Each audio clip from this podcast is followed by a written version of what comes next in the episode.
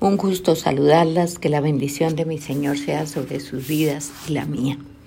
Hoy en el megatema de las cuatro estaciones, en esta tercera estación de la consagración, vamos a ver la lección 15. Vamos a orar. Padre de los cielos, alabamos, exaltamos, bendecimos y glorificamos tu nombre. Muchas gracias Señor por esta oportunidad preciosa que nos das de ser edificados en tu palabra, por el Maestro de Maestros que es el Espíritu Santo de ser sembrados con esa semilla de vida que es la palabra que es Cristo mismo. Conscientes de este regalo increíblemente maravilloso, hacemos nuestra parte que es confesar nuestros pecados y pedirte perdón. Somos conscientes, Señor, de las barreras que levantamos entre tu gracia y nuestra necesidad, de la pecaminosidad que dejamos que invada nuestra vida.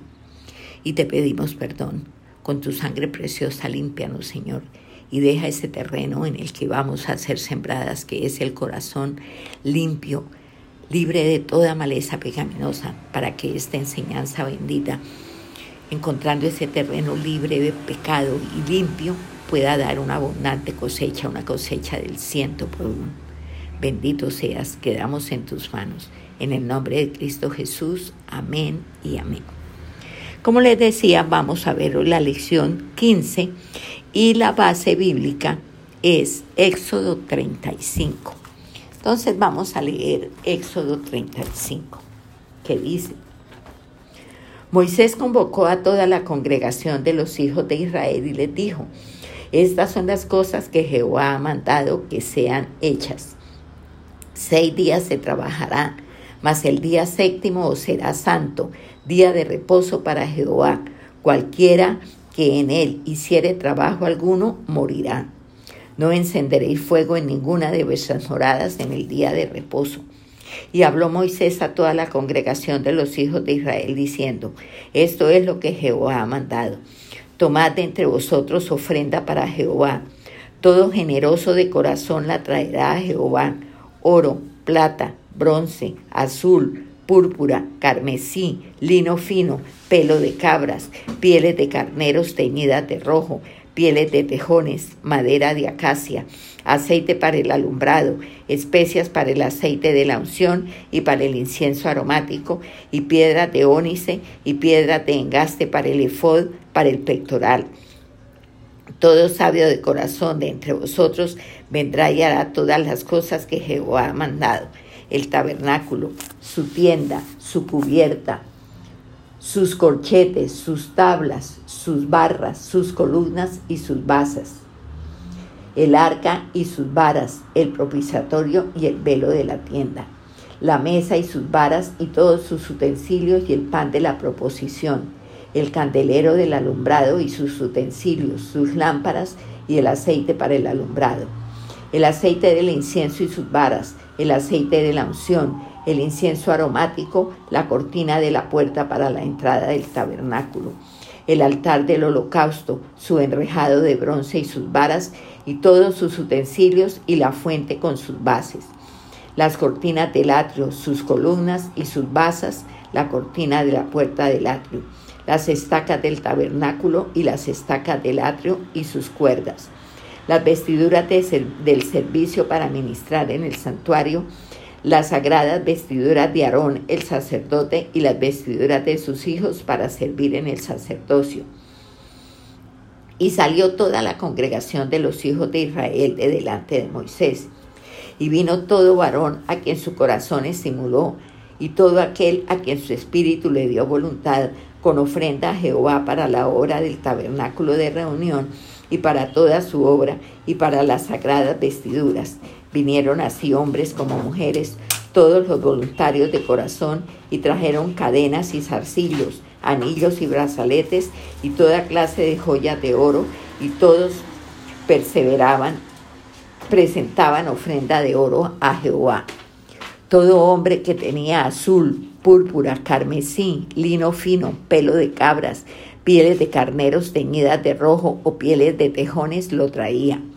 Todo el que ofrecía ofrenda de plata o de bronce traía a Jehová la ofrenda, y todo el que tenía madera de acacia la traía para toda la obra del servicio. Además, todas las mujeres sabias de corazón hilaban en sus manos y traían lo que habían hilado, azul, púrpura, carmesí o lino fino. Y todas las mujeres cuyo corazón las impulsó en sabiduría hilaron pelo de cabra. Los príncipes trajeron piedras de ónice y las piedras de los engastes para el efod y el pectoral y las especias aromáticas y el aceite para el alumbrado y para el aceite de la unción y para el incienso aromático de los hijos de Israel, así hombres como mujeres, todos los que tuvieron corazón voluntario para traer para toda la obra que Jehová había mandado por medio de Moisés que hiciesen, trajeron ofrenda voluntaria a Jehová. Y dijo Moisés a los hijos de Israel, mirad, Jehová ha nombrado a Besaleel, hijo de Uri, hijo de Ur, de la tribu de Judá, y lo ha llenado de espíritu de Dios en sabiduría, en inteligencia, en ciencia y en todo arte, para proyectar diseños, para trabajar en oro, en plata y en bronce, y en la talla de piedra de engaste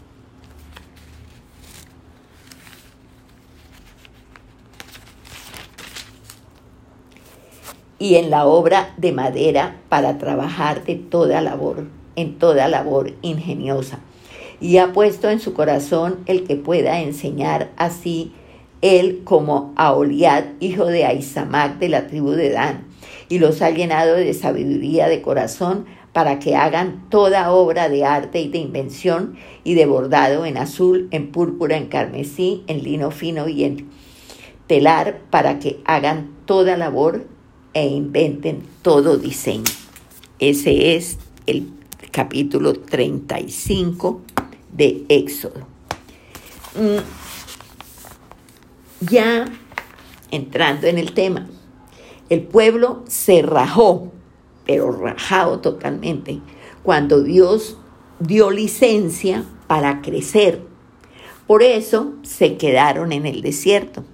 Ustedes saben cuánta gente murió allá en el desierto. Pero hay un área en la que sí aprobó el pueblo de Israel y aprobó con muy buenas notas. Y tiene que ver con este capítulo que acaban ustedes de oír, el capítulo 35. Mm, hoy, en medio del posicionamiento de la sociedad, nosotros no entendemos, porque tenemos mentalidad de sistema mentalidad de sociedad, mentalidad de conveniencia y entonces nosotros no entendemos. Las finanzas, las finanzas se manejan según el sistema, no según como Dios quiere que las manejemos. Y esta es una verdad que usted no puede decir que no es así. Si cambiara Dios, si Él, si, si, si de verdad nosotros entendiéramos un poquito y cambiara esa mentalidad mágica en la que nosotros hemos sido formados y que esa mentalidad nos ha llevado a evadir procesos a través de los cuales Dios nos forma. Si nosotros de verdad cambiáramos no evadiríamos esos procesos. Esa sería la primera señal de cambio. No evadiríamos esos procesos. Porque no es por ofrendas generosas que nuestras finanzas cambian. No es porque usted de botada vaya y dé un montón. No, olvídese de eso. No es así. Mire, en general, la gente habla de su intimidad, de sus problemas con su marido, con sus hijos, de sus problemas de salud incluso, pero no de sus finanzas. Eso sí es un tema intocable. Y este es un mal de la época, porque esto es tabú, como nosotros decimos. Y pocas cosas, pocas cosas nos preocupan tanto como la situación financiera. Eso nos quita el sueño, nos quita la paz, nos quita las ganas de comer, nos quita la alegría, nos quita el gozo, nos quita todo. Y eso también no se da en esta época específicamente. Eso también se da en toda época. En toda época es así. Y cuando se mira la historia de Israel en el proyecto de Dios, pues en el Israel de hoy, si nosotros miramos la nación de Israel, el Israel de hoy, lo miramos. El Israel de hoy es una nación aferrada a los números, mas no a Dios. Y eso es una realidad, no a Dios.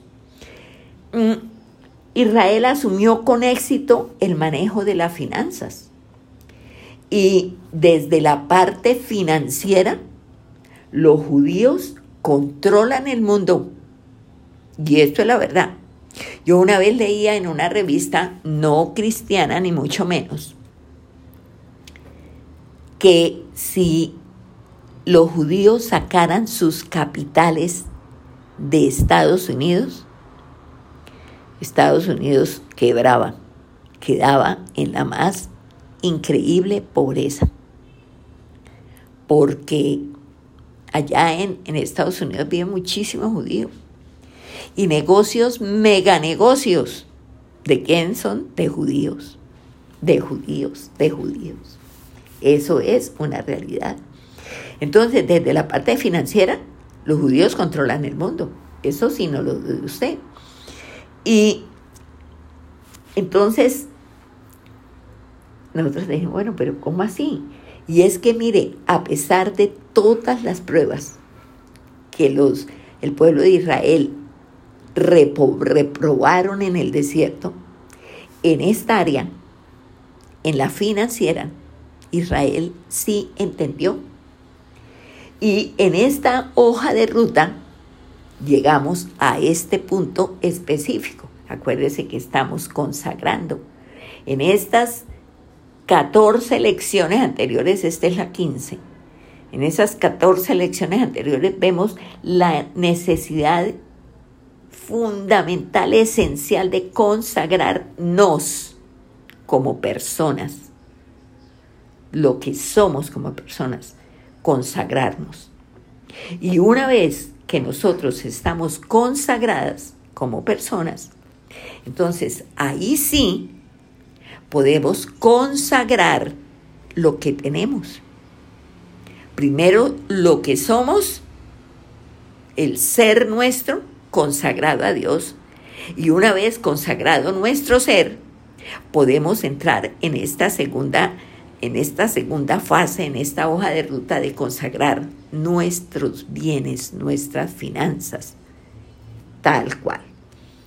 Ahora, nosotros tenemos un fundamento que nos va a permitir entender lo que Dios tiene para nosotros y ya lo estaremos viendo.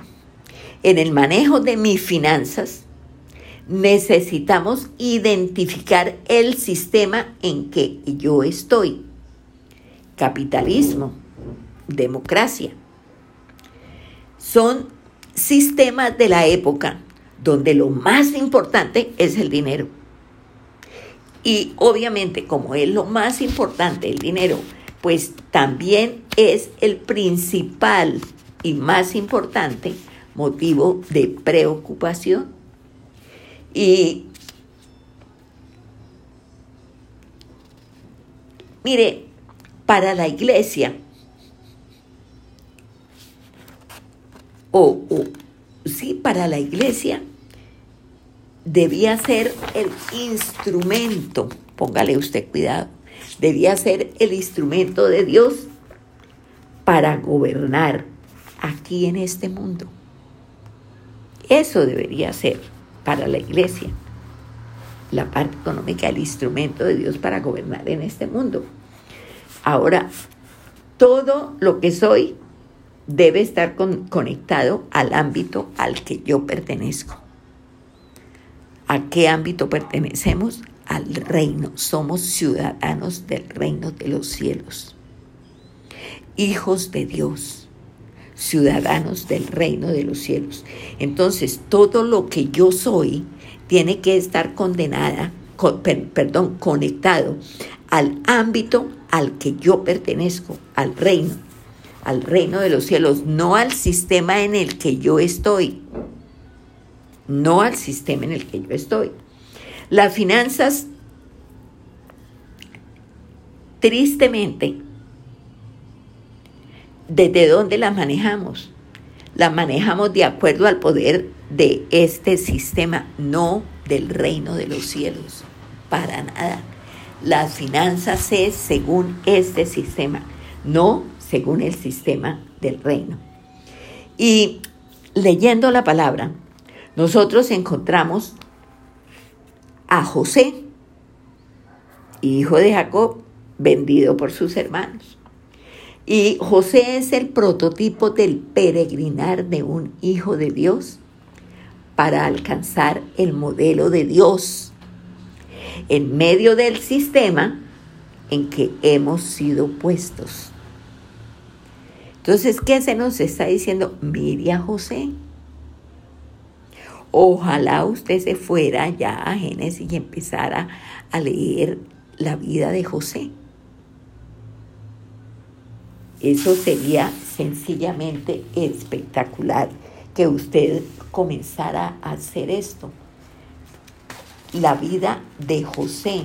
Mire, si ustedes, voy a darles aquí un datico, si ustedes quieren, y ahora pueden porque tienen tiempo en donde ustedes, a partir de qué capítulo, ustedes encuentran la vida de José en, en Génesis. A partir del capítulo, un momentico que estoy aquí mirando, me estoy devolviendo para mirar, a partir del capítulo 37, si no estoy mal, un momentico, 37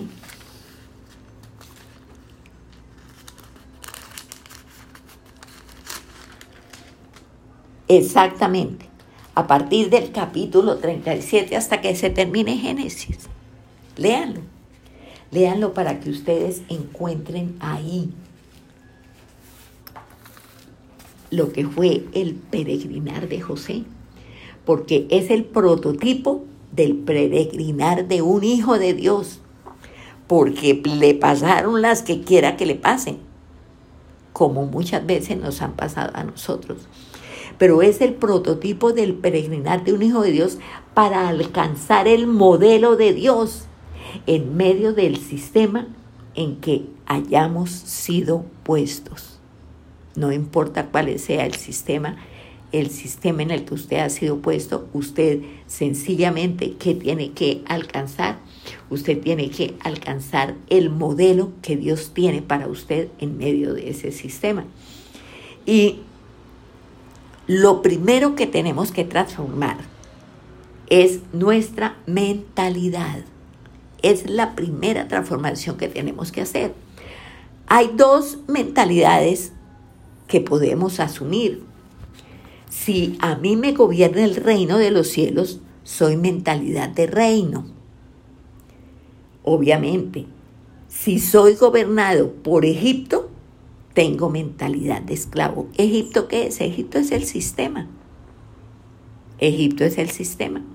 Eso se nombran indistintamente para nosotros aquí y ahora. Mentalidad de reino, si me gobierna a mí el reino. Mentalidad de esclavo, si soy gobernado por el sistema. Y el esclavo no tiene mentalidad no tiene una mentalidad que genere iniciativas, para nada. El esclavo no tiene iniciativa. La tendencia, fíjese nomás cómo somos para que nos demos cuenta, porque nosotros vamos a decir, ¿cómo que no? Yo sí, yo ahora, ¿cómo le pasa? Y nos, hasta nos molestamos porque nos vayan a decir cosas así como tan que nosotros no creemos. Mire cuál es la, la tendencia que nosotros tenemos cuando nuestros hijos crecen. Esa tendencia se escenifica en lo que le decimos. ¿Qué les decimos? Estudien, sean aplicados, estudien, salgan profesionales para que ustedes puedan conseguir un empleo. Mire, ¿sabe qué mentalidad es esa? Es la mentalidad del sistema, es mentalidad de esclavo.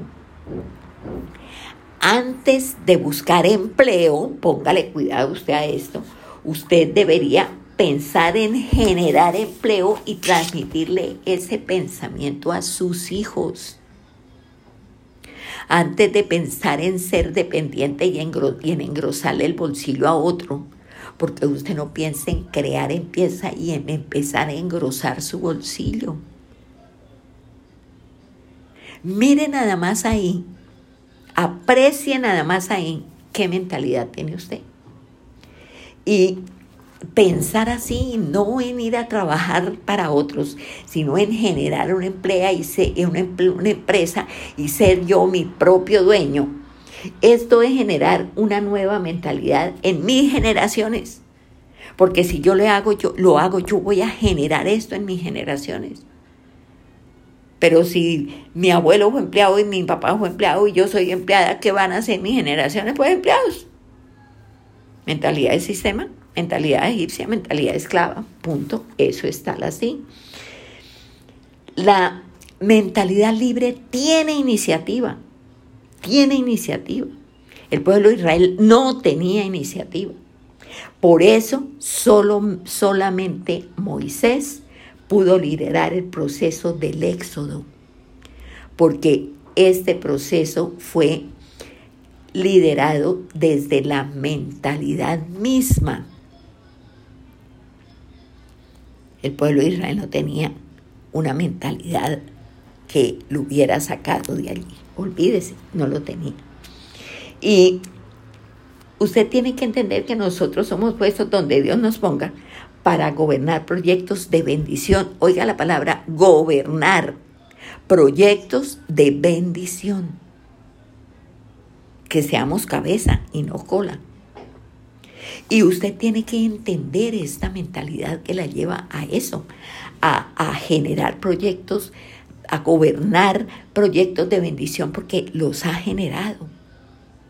Y, usted tiene que entender cómo es esa mentalidad para que usted logre hacer eso. Ahora, Israel se forma como nación en Egipto. Nosotros sabemos que esto es así.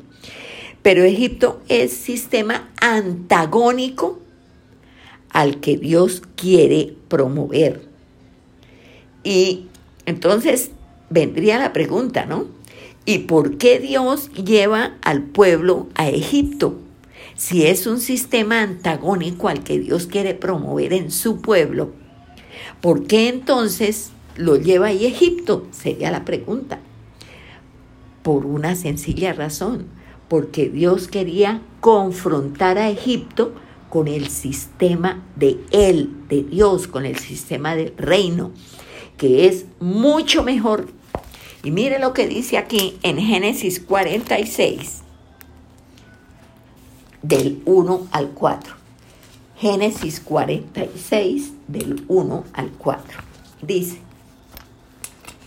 salió Israel con todo lo que tenía y vino a Berseba y ofreció sacrificios al Dios de su padre Isaac. Y habló Dios a Israel en visiones de noche y dijo, Jacob, Jacob. Y él respondió, heme aquí.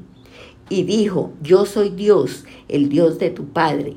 No temas de descender a Egipto, porque allí yo haré de ti una gran nación.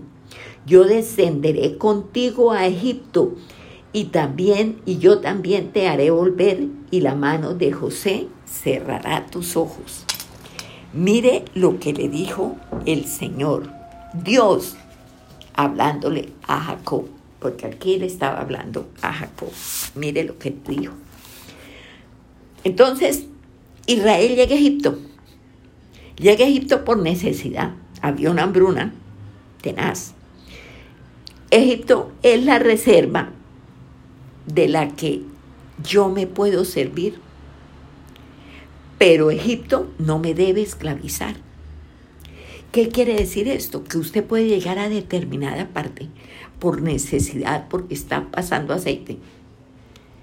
Pero usted donde llegue tiene que ver con mentalidad de reserva de la que usted se va a servir. Y nunca pensar en que allá usted va a ser esclava. José gobierna.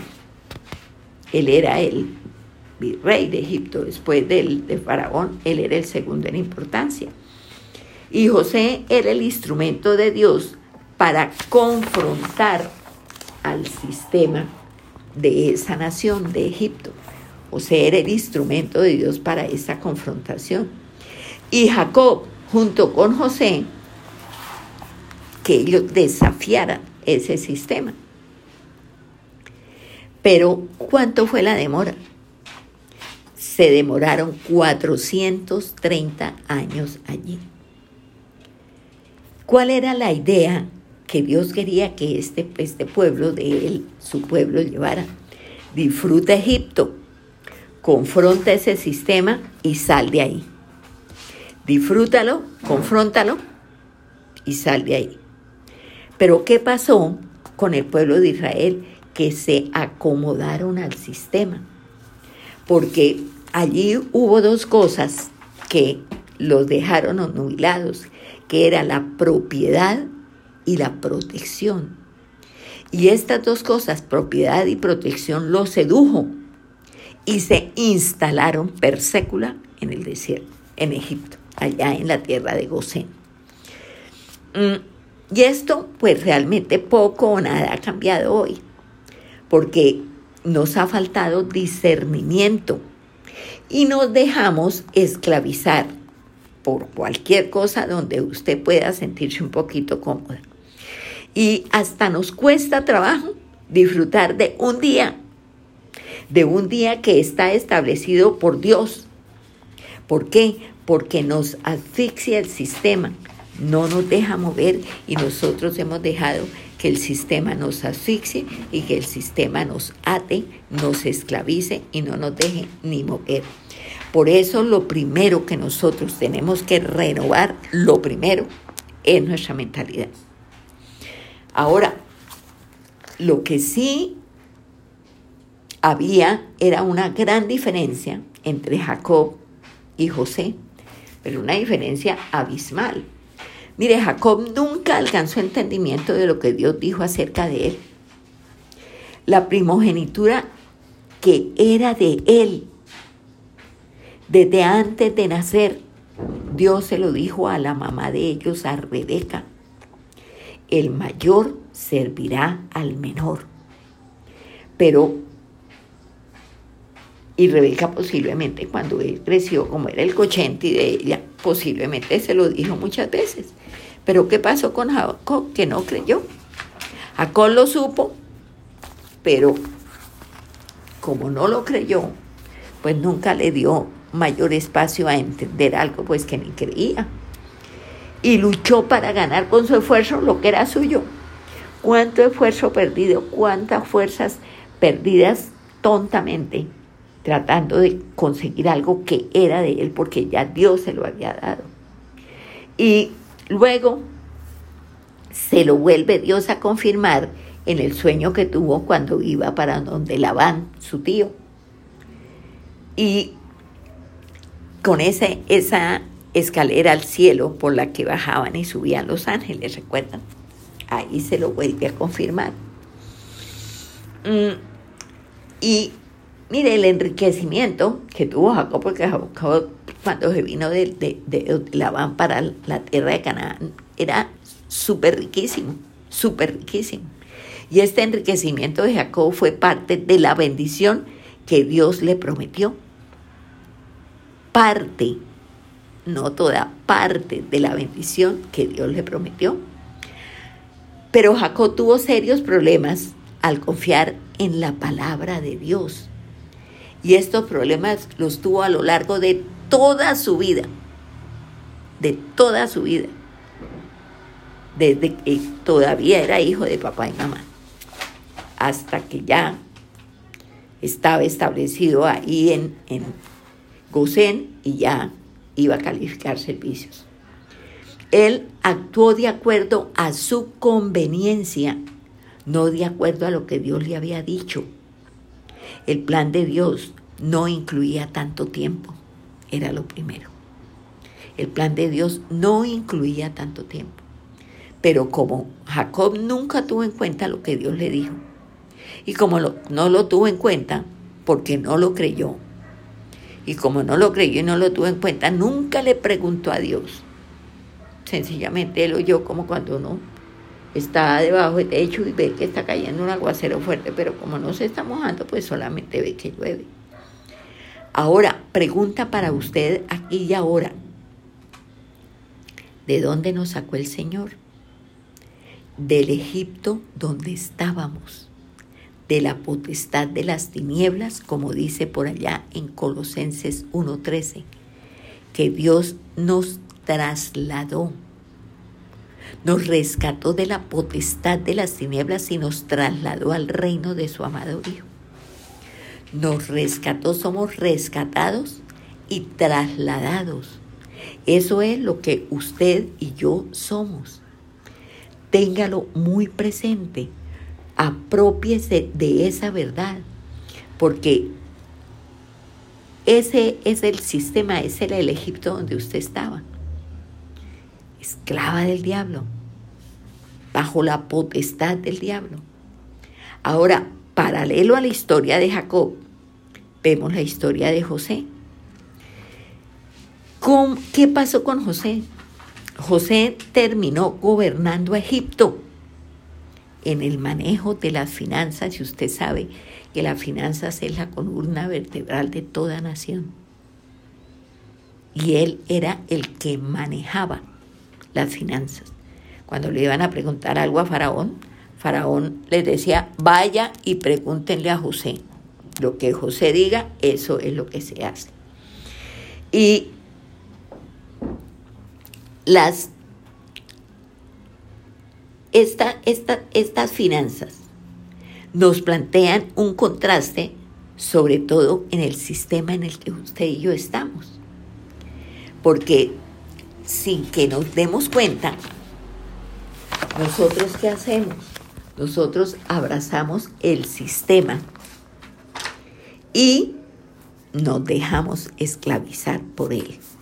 Lo que el sistema dice, eso es lo que nosotros sin rechistar hacemos. O nos quejamos, pero de ahí no salimos. Y Egipto nos improntó en la mente la esclavitud el sistema. Hay que hacer, hay que hacer, hay que hacer, hay que cambiar esto, hay que comprar lo otro, hay que ir. ¿Y eso qué es? Es mentalidad de esclavo, por Dios. Eso es solamente mentalidad de esclavo. José, ¿qué hizo? José disfrutó. Jacob no disfrutó. Para nada.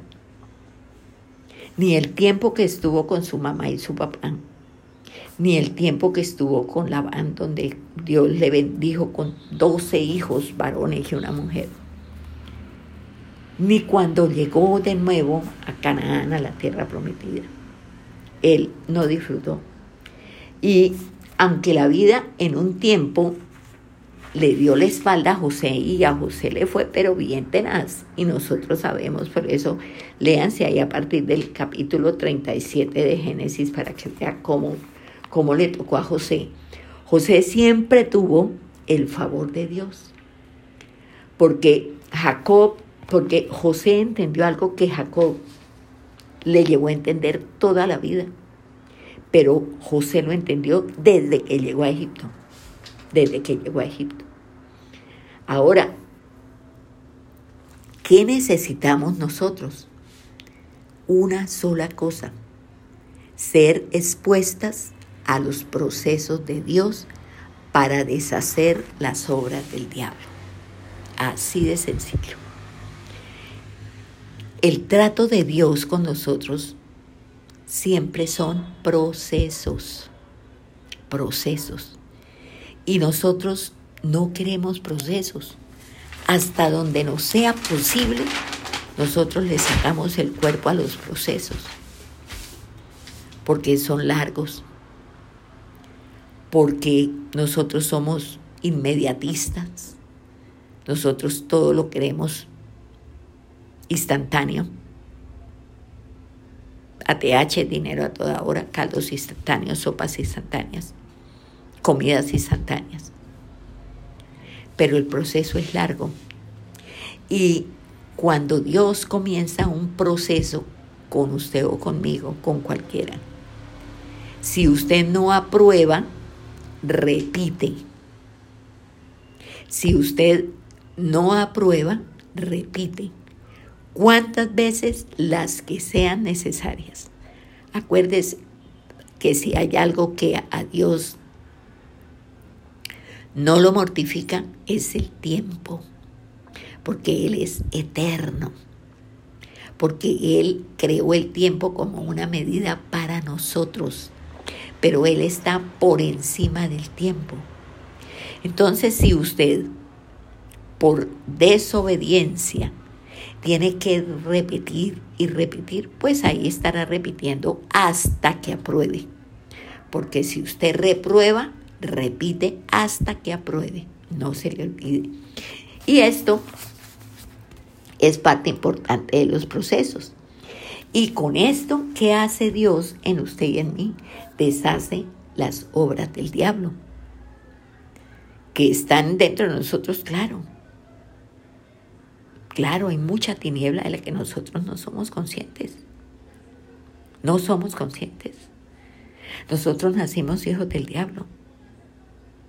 Vivimos varios años esclavas de Él, donde solamente hacíamos lo que Él nos dejaba hacer, hasta que conocimos a Dios. Entonces, obviamente, no le saque el cuerpo a los procesos porque se va a perder usted de disfrutar. Una vez que usted aprueba, así haya tenido que repetir cinco o diez veces, una vez que usted aprueba, disfruta, disfruta, disfruta. Eso es la verdad. Ahora, si usted no le saque el cuerpo a los procesos, usted va a llevarlos hasta que apruebe. Usted va a poder disfrutar de la libertad con que Dios nos ha hecho libres. Él dice que a libertad fuimos llamados. Solo que no usemos la libertad como excusa para pecar. Nos dice que conoceremos la verdad, Él es la verdad, y que la verdad nos hará libres. Y Él dice que al que el Hijo libertare, que Él al que el Hijo libertare, ese será verdaderamente libre. Entonces, usted comience a reflexionar en un área, las finanzas, que es muy compleja y que además de ser compleja nosotros, nosotros somos muy vulnerables en nuestro punto de quiebra, por así decir, en nuestro punto débil, para todos, porque esto es para todos. Entonces, muévase de acuerdo al reino al que pertenece y evite la trampa del sistema. Muévase de acuerdo al reino al que pertenece usted, ciudadana del reino de los cielos, no lo olvide. Ciudadana del reino de los cielos. Evite la trampa del sistema, la trampa de Egipto que permanentemente está extendiéndole una estela de comodidad que al final lo que único que hace es esclavizarnos. Esa aparente alfombra roja que le tiende por donde usted se siente ah, hecha caminando, eso no es más que un algo mentiroso que al final termina esclavizándola 100% a usted.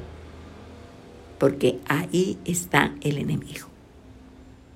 Y el enemigo la va a luchar a usted con todas sus argucias, con todas sus trampas, con todas sus mentiras, con todos sus engaños. Parece que él es engañador y él es mentiroso. Porque una vez que usted conozca la verdad, usted va a ser libre. Una vez que usted de verdad empiece a moverse de acuerdo al reino, a ese reino a que pertenece el reino de los cielos, y este abrirle los ojos Dios de a dónde pertenece, le va a hacer por lógica evitar la trampa de Egipto, del sistema, que son instrumentos de uso continuo del enemigo, esa, esa estela de aparente comodidad que al final lo único que hace es esclavizarnos, no le va a funcionar, porque nosotros sabemos. Conoceréis la verdad y la verdad los hará libres, nos dice la palabra. Entonces, esto es lo que nosotros, mirando, si ustedes le pusieron cuidado a la lectura del capítulo 35, Moisés les dijo, Dios les ha pedido que voluntariamente traigan, voluntariamente.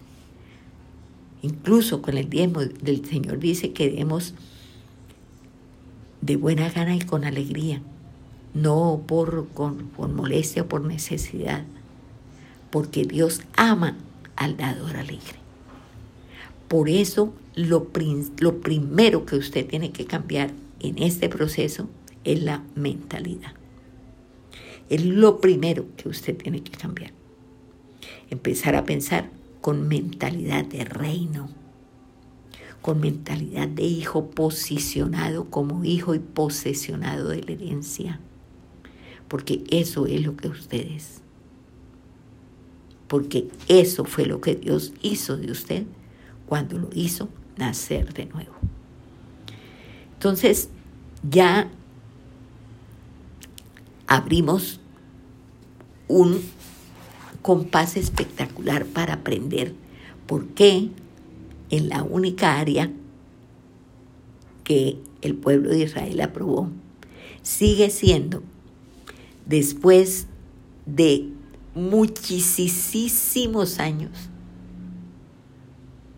sigue siendo exitoso Israel en esta área.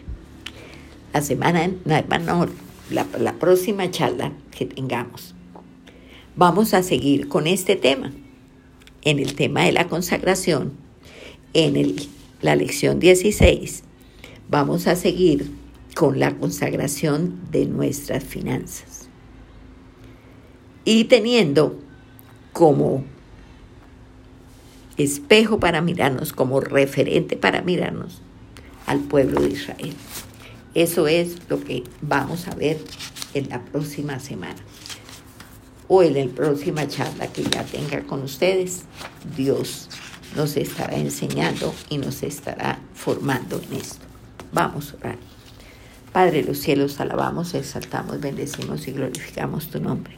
Muchas gracias, mi amado, por esta enseñanza preciosa, Señor, que ha tocado un, un área muy delicada, un área que es nuestro talón de Aquiles, bendito Dios en lo de la consagración. Damos por sentado que ya como personas nos hemos consagrado a Dios. Porque si como personas no nos hemos consagrado, va a, ser muy difícil que sin consagrarnos nosotros podamos consagrar nuestros bienes. Pero confiemos en que con estas enseñanzas 14 que llevamos hablando solamente de la consagración de nosotros como personas, hayamos aprendido y lo hayamos hecho.